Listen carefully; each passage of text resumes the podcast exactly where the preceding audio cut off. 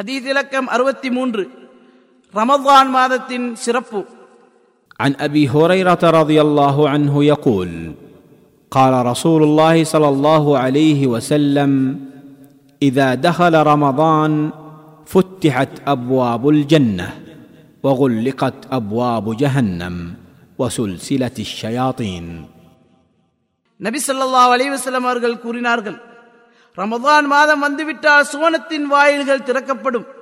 நரகின் வாயில்கள் மூடப்படும். ஷைத்தான்கள் விலங்கிடப்படுவர்.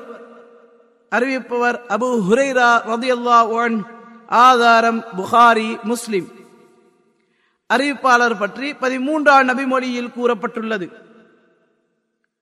ஹதீஸிலிருந்து பெறப்பட்ட பாடங்கள் ஒன்று சுவன வாயில்கள் திறக்கப்படுவதும் நர வாயில்கள் மூடப்படுவதும் ரமதான் மாதத்திற்கான மகத்தான சிறப்புகளில் ஒன்றாகும்.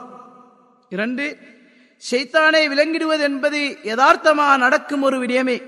அதனால் எந்தவித கெடுதிகளோ பாவங்களோ நடைபெற மாட்டாது என்பதல்ல. ஏனெனில் பாவங்களுக்கு ஷைத்தான்கள் அல்லாத காரணிகளும் உண்டு. கெட்ட உள்ளங்கள் தீய பழக்க முறைகள் மனித ஷைத்தான்கள் போன்றனவும் பாவங்கள் நடைபெற காரணமாகின்றன. மூன்று சுன வாயில்கள் திறக்கப்படுவதும் நரக வாயில்கள் மூடப்படுவதும் ஷைத்தான்கள் விலங்கிடப்படுவதும் ரமதான் மாதத்தை கண்ணியப்படுத்துவதற்கான அடையாளங்களாகும்.